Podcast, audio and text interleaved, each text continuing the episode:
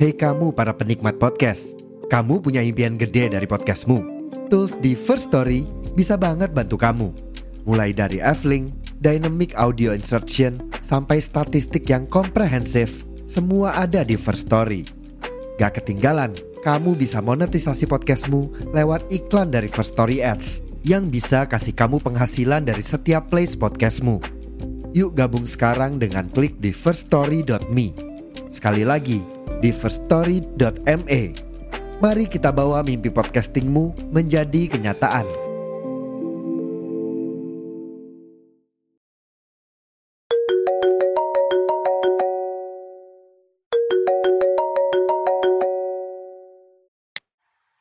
Hai guys, balik lagi sama gue Andri.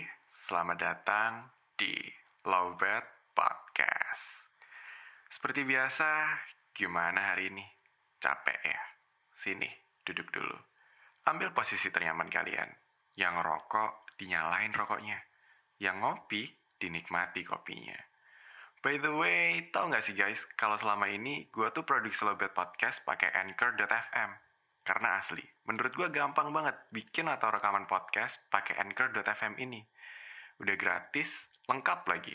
Mulai dari record, editing, sampai tahap distribusi ke Spotify dan beberapa platform lainnya, semuanya bisa dilakukan hanya dengan satu aplikasi.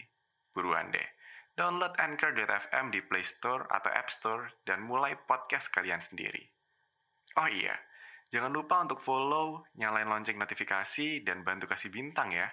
Atau sekarang kalian udah mulai bisa nyoret-nyoret kolom komentar yang ada di Noise loh. Nantinya komen dari kalian bakal gue bacain di episode terbaru Lobet Podcast.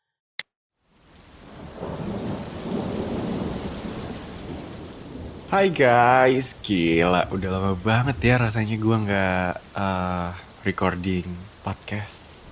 Uh, I'm so sorry karena lately emang gue berantakan banget, gue hancur banget Ya, once again gue minta maaf karena host kalian tercinta ini atau gue salah satu pengidap mental ill. Jadi uh, gue sangat sangat amat berterima kasih buat teman-teman Lobet yang sampai detik ini masih setia dengerin Lobet Podcast. Even gue vakum seminggu kemarin memperbaiki mental gue yang hancur itu, ternyata gue masih hanging di chart uh, chart 133 di noise uh, so thank you so much buat teman-teman lobet sekali lagi gue minta maaf karena ya itu tadi. Salah satu kekurangan gue yang sangat fatal. Ada kalanya kalau memang mental gue lagi nggak baik-baik aja ya emang separah itu kondisi gue gue lagi nggak bisa recording gue lagi nggak bisa rekaman. Karena buat ngurusin realita gue aja rasanya susah banget gitu even gue menutup komunikasi gue sama orang-orang terdekat ya separah itu. Mungkin mm, nggak mm, bakal gue ceritain sekarang. Karena sekarang gue bakal ceritain hmm, keluh kesah dari teman lobet kita yang stay di Jakarta kali ini. Mungkin gue bakal nyeritain atau uh, apa ya menceritakan semua yang terjadi selama seminggu ini. Kenapa gue bisa vakum? Kenapa uh, mental gue bisa seberantakan itu dan lain-lain besok mungkin ya kita cerita-cerita masalah itu so kali ini kita ceritain dulu uh, salah satu keluh kesah dari teman logat kita yang stay di Jakarta this is it Kak Andri, aku titip cerita ini biar aku plong. Untuk tayangnya terserah kakak kapan aja, hehe. Jujur, mendem sendiri makin ngerasa sakit. Udah hampir setahun ini, aku hidup di dunia yang aku ngerasa kayak ini bukan aku. Aku yang biasanya ceria, humble, asik sama semua orang, akhir-akhir ini ngerasa 180 derajat berubah Aku gak tahu kenapa sama diri aku. Bahkan sempat mikir mau ke psikolog buat cek semuanya, tapi takut. Udah hampir setahun gak nangis. Sekalinya nangis cuma gara-gara film dan itu juga cuma beberapa menit doang. Hati ngerasa sakit banget dan ngeganjel yang dampaknya sering marah-marah ke orang sekitar. Negatif vibes di diri aku makin keluar dan aku ngerasa itu aku jadi anak yang introvert. Bahkan gak mau ketemu sama siapa-siapa kecuali hal yang penting. Setiap malam hati tuh sakit banget, kayak nangis, sesek, tapi air mata gak keluar sama sekali. Aku bingung, kenapa kayak gini? Aku kehilangan semua temanku. Iya, karena aku egois, cuma mau dimengerti tanpa ngertiin mereka. Sempet mikir kayak aku udah capek banget sama hidup ini. Tapi aku mau sukses, banggain orang tuaku. Jujur, untuk pertama kalinya, aku berani buat cerita kayak gini. Biasanya aku cuma diem, pendem semuanya sendiri. Nangis di dalam hati. Karena emang gak ada yang bisa aku percaya. Kecuali close friend di second account aku yang sebenarnya isinya ya first account aku. Biar aku pelong aja gitu ngungkapin semuanya. Jadi orang dewasa itu rumit ya. Nyatanya aku si anak bontot perempuan belum siap mental buat hidup sendiri di Jakarta. Bahkan orang tua aku main ke Jakarta aja hati aku rasanya kosong banget Cuma bisa nahan nangis kecewa sama diri sendiri sambil lihat mereka. Kenapa sekarang aku kayak gini ya? Aku masih waras kan? Setelah baca ini, I wish kakak pura-pura gak tahu ya kalau aku ngomong gini. Tetap lihat aku sebagai orang yang sebelum kakak tahu diri aku yang sebenarnya. Makasih banget ya podcastnya ngebantu banget buat aku ngeluapin semua isi kepala yang setiap detiknya ribut terus.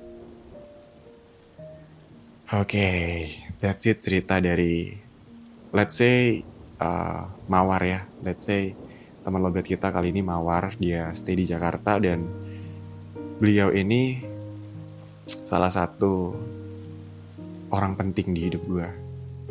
Karena ya mungkin tanpa beliau gue nggak nggak gak bakal ketemu kalian semua. Atau let's say kalian gak bakal kenal siapa gue atau kalian juga gak bakal nggak bakal denger tuh uh, Andri Asari itu siapa sih? Lobet Podcast tuh apa sih?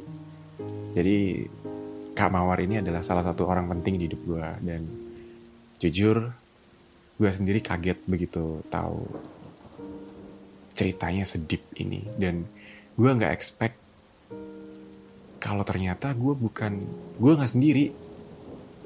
Yang gue kaget tuh justru oh ternyata gue nggak sendiri ya ada juga loh yang ngalamin kayak gue jadi apa yang dirasain Kamawar itu persis yang yang gue rasain sekarang kayak aku kehilangan semua temenku iya karena aku egois cuma mau dimengerti tanpa ngertiin mereka. Sempet mikir kayak aku udah capek banget sama hidup ini. Iya bener banget karena semakin ke sini tuh rasanya kayak nggak ada yang lebih penting daripada ke, daripada kebahagiaan dan kestabilan mental atau emosi gue gitu. Kayak makanya se seminggu kemarin gue lebih pilih vakum dan mengunci diri dari keramaian ya karena itu karena gue nggak mau uh, orang-orang tuh tahu kalau gue lagi nggak baik-baik aja atau gue nggak mau merugikan orang lain lah. Kasarnya kayak gitu. Karena emang seminggu ke belakang tuh sehancur itu gue nggak peduli orang orang lagi kayak gimana uh, orang lagi ngalamin hari berat apa tapi mereka tetap harus peduli dengan apa yang gue rasain. Mereka tetap harus peduli bagaimana uh, eh, gue menjalani hari-hari egois egois banget. Makanya gue lebih memilih untuk mengunci diri dari keramaian atau publik uh, kalau saran gue buat kamawar ya sebenarnya psikiater atau psikolog itu bukan tanda kalau kita udah gak waras. Kita ini cuma sakit. Dan kebetulan sakitnya ini butuh pertolongan dari profesional. Uh, kalau kata gue sih, coba deh ke, psikolog, uh, eh, ke psikolog. Karena nanti dari psikolog, uh, Kak Mawar bakal diarahin harus ke psikiater atau enggak karena kita juga nggak boleh self diagnose gue juga nggak mau bilang di sini Kak Mawar punya penyakit yang sama kayak gue. Cuma gue uh, memang apa yang dialami Kak Mawar ini gue alami juga. Tapi gue nggak mau bilang kalau Kak Mawar ini mengalami apa yang gue alami. Uh, jadi kalau saran gue sih mending ke psikolog. Karena kenapa? Di psikolog itu kita nggak ditanya-tanyain kok, kita juga nggak dijudge, kita juga apa ya? Pokoknya kita nggak dirugikan lah. Justru kita diuntungkan karena uh, kita bisa cerita sebebas mungkin tanpa takut cerita itu bocor atau kita bakal kena judge. Bahkan kita malah dibimbing ke arah yang benar gitu kalau butuh obat ya kita diarahin ke psikiater kalau emang butuh terapi motorik ya kita disuruh kontrol ulang ke psikolog ini paling nanti terapinya kita disuruh bikin diary note diary yang tulis tangan gitu. Atau kalau enggak ya kita disuruh rutin cerita ke psikolog itu. Dan menurut gue itu pasti sangat membantu. Sangat amat membantu. Karena gini loh yang gue alami ya uh, gue pribadi mengakui apa yang gue lakukan seminggu kemarin itu salah. Karena seharusnya itu gue kontrol. Kalau yang bener itu harusnya gue kontrol tapi gue nggak kontrol. Gue lebih memilih untuk uh, memaksakan diri mengontrol semuanya. Sebenarnya itu salah. Kenapa? Karena hal-hal seperti itu bukannya memperbaik tapi malah memperburuk keadaan dalam jangka panjang. Ya mungkin sekarang gue udah merasa baik-baik aja. Tapi gue nggak nggak nggak pernah tahu sebenarnya hati gue tuh makin hancur atau mental gue semakin hancur gitu loh. Bukannya tambah sembuh tapi malah hancur hancur berantakan jadi menurut gue ya daripada bahagia sementara tapi tersiksa uh, tersiksa selamanya ke depan mending tersiksa sekali karena kaget tapi bisa bahagia seterusnya di depan. Coba deh ke psikolog, Kak. Sekarang udah 2022, nggak perlu takut dikatain mental ill. Mental ill tuh bukan aib kok. Ya, itu sama kayak penyakit-penyakit lainnya. Kita cuma, kita bukan lain, kita bukan beda.